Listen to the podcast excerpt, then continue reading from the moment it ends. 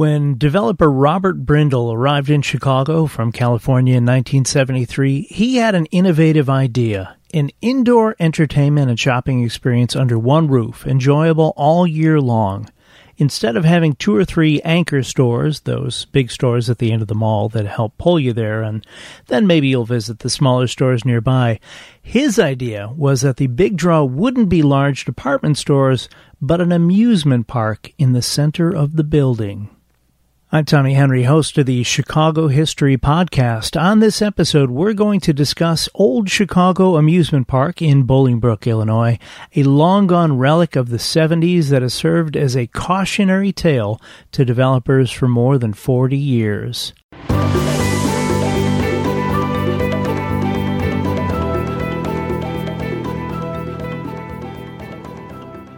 This episode's topic was suggested by listener Tom Kutzer. Thanks, Tom.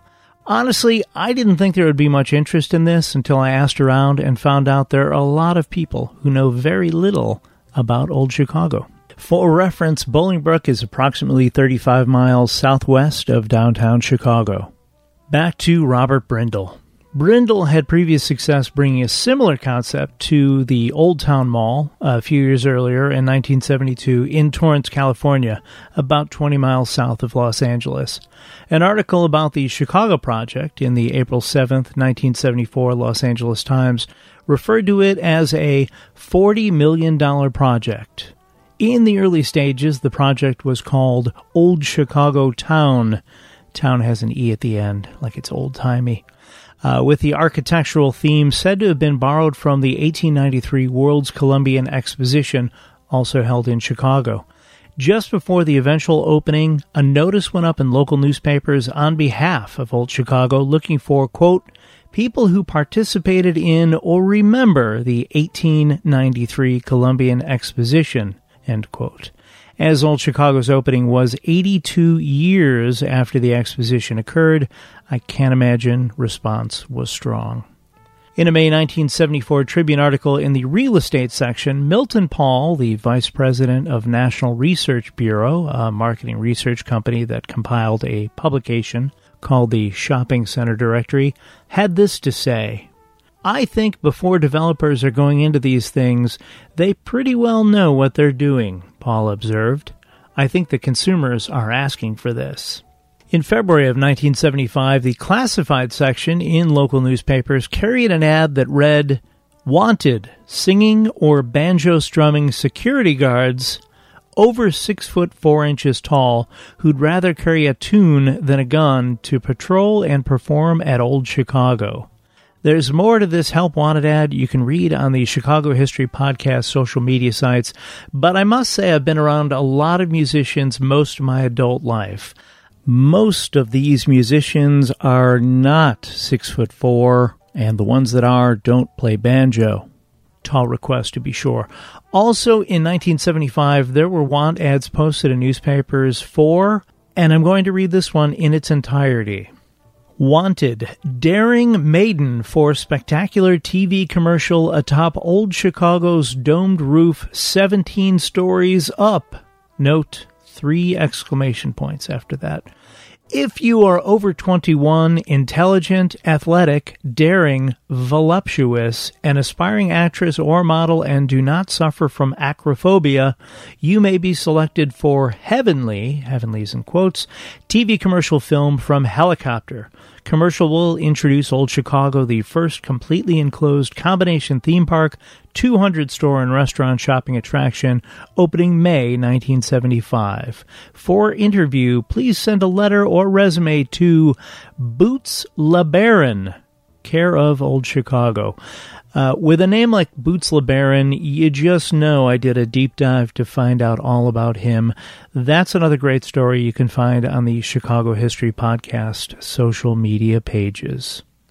In May of 1975, Associated Press ran stories nationwide showing 18 year old Michelle Moth from Bolingbrook, Illinois, tap dancing on top of the dome in a chorus girl's outfit while a helicopter filmed her from above.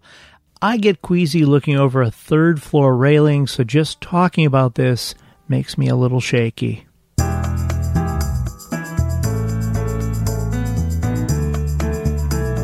Cost overruns, a strike, and a late season 10 inch snowfall all contributed to the proposed opening date getting pushed back to June of that year.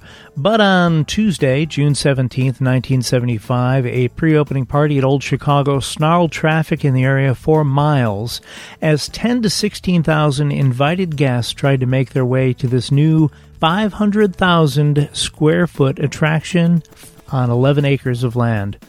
Four days later, at 10 a.m. on Saturday, June 21st, 1975, Old Chicago opened its doors to the general public, a half mile south of Interstate 55 and Route 53. The final cost at opening is said to have been $24 million, approximately $124.6 million in today's money. $6 million over the planned $18 million cost. It was written the parking lot could accommodate 6,910 cars, and there was a tram to bring people to the entrance from the farthest areas of the lot. Outside the entrance, two lions meant to resemble those at Chicago's Art Institute were on either side of the door welcoming visitors. Inside, Old Chicago claimed to be climatized to 73 degrees year round. The shopping area of the complex had a cobblestone floor meant to resemble a brick street from the early 1900s, illuminated by actual gas light poles from Chicago. The park's mascot, Mayor Charlie Baffle, wandered the halls. I've looked at the picture of Charlie Baffle a couple times. I have no idea what kind of creature he's supposed to be. Inside was a 600 seat vaudeville theater with six stage shows a day. Attendance on the weekends for the first few months was said to be 50,000 visitors. One of the first Wendy's locations in the entire Chicago area was at Old Chicago, opening in August of 1975. In September of 1975, well, it looks like I spoke too soon earlier because it was reported in the Greenwood, Mississippi Commonwealth newspaper that 71 year old Sally Rand was brought in from her home in California to do the ostrich feather fan dance that made her so popular at the 1933 Chicago World's Fair. She returned in November of that year to perform on the vaudeville stage. In October of 1975, 19 year old Mark Vanek and 18 year old Pamela Cobb of Woodridge, Illinois were married while riding in the front car of the Loop Coaster by Reverend Frank Schaefer, who rode in the car behind them. Their wedding party was also along for the ride as the coaster hit speeds of 75 miles an hour and did two 360 degree turns. In late November 1975, Old Chicago opened the $1 million Mansion of Horrors, a haunted house that was open until midnight on the weekends. To help promote the event, they flew horror movie icon Vincent Price in to appear. Also in November, an official U.S. post office was opened at Old Chicago offering full U.S. postal services. On Sunday, November 30th, 1975, 56 year old veteran trapeze artist Jimmy Troy, the comedy king of the air, was performing at Old Chicago 20 feet off the ground without a net in front of approximately 800 people. As was part of his act, he feigned falling and losing his grip before pulling himself back up. Sadly, this night he lost his grip and fell for real, landing on his head, breaking his neck, and dying instantly. The stunned crowd, many of them children, were quickly ushered away from the scene. For as many problems as Old Chicago had in 1975, attendance was placed at about 2 million visitors during the first year of operation.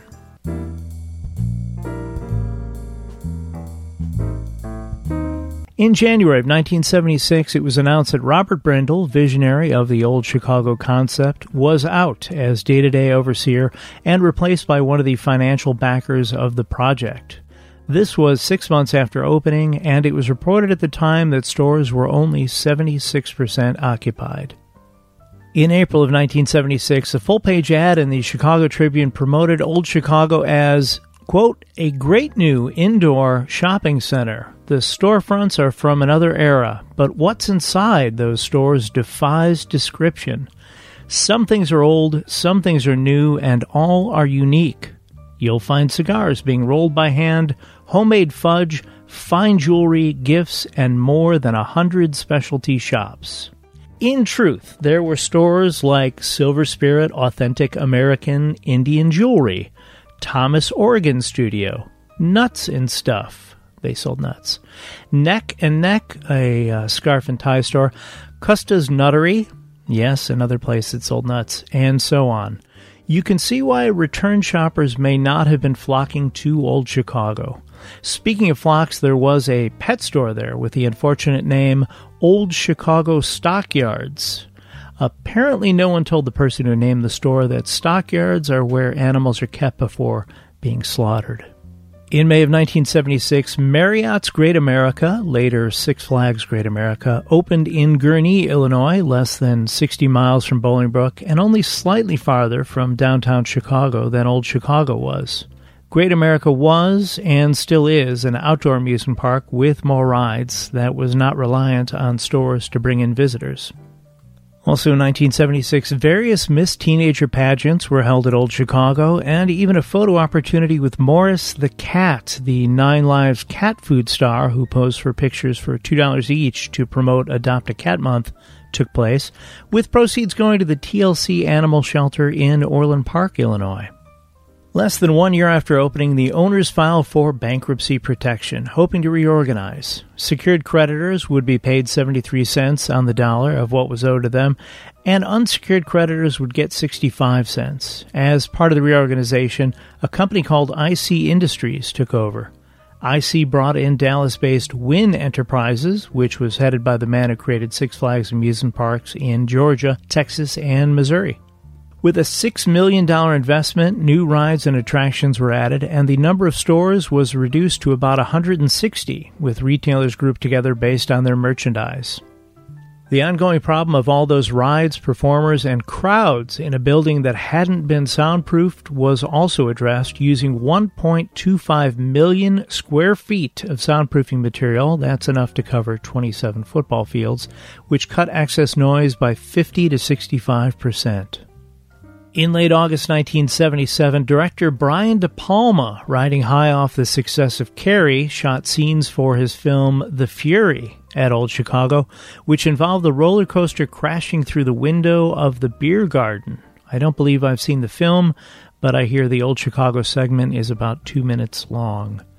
De Palma would go on to direct Scarface, the first Mission Impossible film with Tom Cruise, and The Untouchables with Kevin Costner and Sean Connery, also shot here in Chicago. The revitalized Old Chicago opened in early 1978, but response was soft. Attendance that year was around 900,000, roughly the same as in 1977 and far below the 2 million from the first full year of visitors, and significantly fewer than the 6 million visitors Robert Brindle predicted before the park opened. By that point, the Mansion of Horrors was no longer operating. In contrast, Great America boasted 2.75 million visitors in 1978. To their credit, it appears those running Old Chicago tried many ways to get people to come to the park in 1979, including Starfest, a 12 day festival of live music, dancing, puppet shows, aerobatics, World War II precision flying, fireworks, and a hot air balloon race. During the winter of 1979 into 1980, the entire property was only open Friday nights, Saturdays, and Sundays to avoid sustaining more operating losses during the week, which likely caused even more small shops to pull up stakes for other locations. By February of 1980, the retail portion of Old Chicago, once covering 198,000 square feet of leasable area, was reduced to 70,000 square feet. Remaining merchant shops were grouped close to the entrance, with the areas containing vacant shops closed off. Most of the, quote, independent shops carried more souvenir type merchandise. The number of open stores at that time, 40. In March of 1980, the amusement park closed, although some retail shops remained. In May of 1980, it was announced that Old Chicago would be redeveloped into the Mid America Factory Outlet Mall. Weber, Cohn, and Riley, the advertising agency and a partner in the new venture, claimed 35 manufacturers were considering leasing space in the new mall, with the expectation that someday 100 stores would be open, selling mainly name brand clothing at 25 to 75% below retail. Most of the rides would be taken out except for the Ferris wheel, the 70 foot fountain, and a few smaller rides, which would remain in the atrium. The space that used to contain other rides would be converted to retail space. Alas, the facility once again went bankrupt, the second time in five years, in August of 1980, and Old Chicago remained shuttered. By April 1981, Old Chicago remained in foreclosure and the proposed Mid America factory outlet had not moved forward when its option to purchase expired. According to the spokesman for the buyers, the opening was delayed because of, quote, the amount of work that had to be done in signing up tenants, end quote.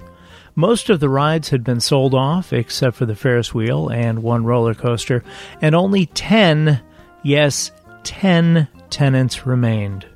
Much like even before the mall opened, when classified ads promoted franchise opportunities for cotton candy and popcorn stands, after the mall closed, the classified ads contained ones offering display cases, counters, and cash registers from failed old Chicago shops.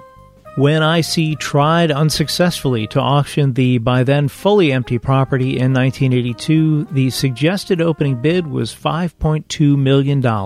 No registered bidders showed up. In addition to the outlet mall idea, other ideas floated for the property included a casino, a hospital, sports complex, a racetrack. There was even a glimmer of hope that the People's Republic of China, who had come through the area to survey sites for a soy sauce factory, might step up and make a bid. In March of 1983, the Home Building Institute, a Chicago building skills school, optioned the site with plans to build the world's largest permanent building products exhibition center, a quote, cross between a national home show and the merchandise mart. That did not come to pass. In June of 1984, Bolingbrook Village officials once again got their hopes up when a 34 year old developer from Springfield, Missouri, named C.L. Carr, signed a contract to buy the property with the intention of turning it into a live music venue. One month later, in July of 1984, Carr was found guilty in federal court in Fayetteville, Arkansas, of two counts of aiding and abetting a bank officer in misapplying funds from a bank in Harrison, Arkansas. According to the news reports at the time, Carr convinced friends to apply for loans and give the money to him, which went delinquent very soon after. By January of 1986, portions of the parking lot were being sectioned off for use by auto dealers. In the end, there were no last minute saviors, and on February 3rd, 1986, the wrecking ball swung on Old Chicago. In May of 1987, plans were submitted to the village's planning commission for the land that once contained Old Chicago to become the site of a car and truck wholesaler with an estimated $20 million in construction and 200 new jobs, with the first phase to be completed by November of 1987. In November 2019, the Manheim Arena Illinois Auto Auction Center, whose address was 200 Old Chicago Drive, shut down, and in January of 2020, Amazon bought the land for $50.5 million with plans to build a distribution center. Fun fact the Chicago Loop, the much beloved old Chicago corkscrew roller coaster, is still in use as of May 2020, now known as the Canobie Corkscrew at Canobie Lake Park, an amusement park in Salem, New Hampshire. It was not, as some have claimed, the first corkscrew coaster in the country. That was the Corkscrew coaster at Knott's Berry Farm in California, which beat out the Chicago Loop for that title by two weeks. Many feel Old Chicago didn't work because there were no big anchor stores of the day like Sears or J.C. Penney, and the small stores that were there were unimpressive and repetitive. The rides were not thrilling, those horrible initial traffic jams to get in, the noise from lack of soundproofing, and of course, competition from Great America. It was likely all those factors. No matter what, Old Chicago is an interesting part of Chicago history. Robert Brindle, the man with the vision, died in 2005 at the age of 86. I'll be posting pictures, ads, and stories that didn't make the cut on the Chicago History Podcast Facebook, Instagram, and Twitter pages. Do you have memories of shopping, going on rides, or seeing shows at Old Chicago? Feel I missed something or have additional questions about things discussed in the episode? Maybe you have a topic you think might be a good fit for a future episode of the Chicago History Podcast. If so, send me an email at chicagohistorypod at gmail.com. Thanks as always to John K. Schneider for creating the Chicago History Podcast logo and the art used on the social media pages. He can be found at Angel Eyes Art JKS on Instagram or via email at jschneider152 at gmail.com. As always, like, subscribe, and review this podcast kindly and tell a friend. It helps us get the word out and reach new history fans. Get out and explore when possible. Learn more about whatever city you live in and stay safe. Thanks for listening.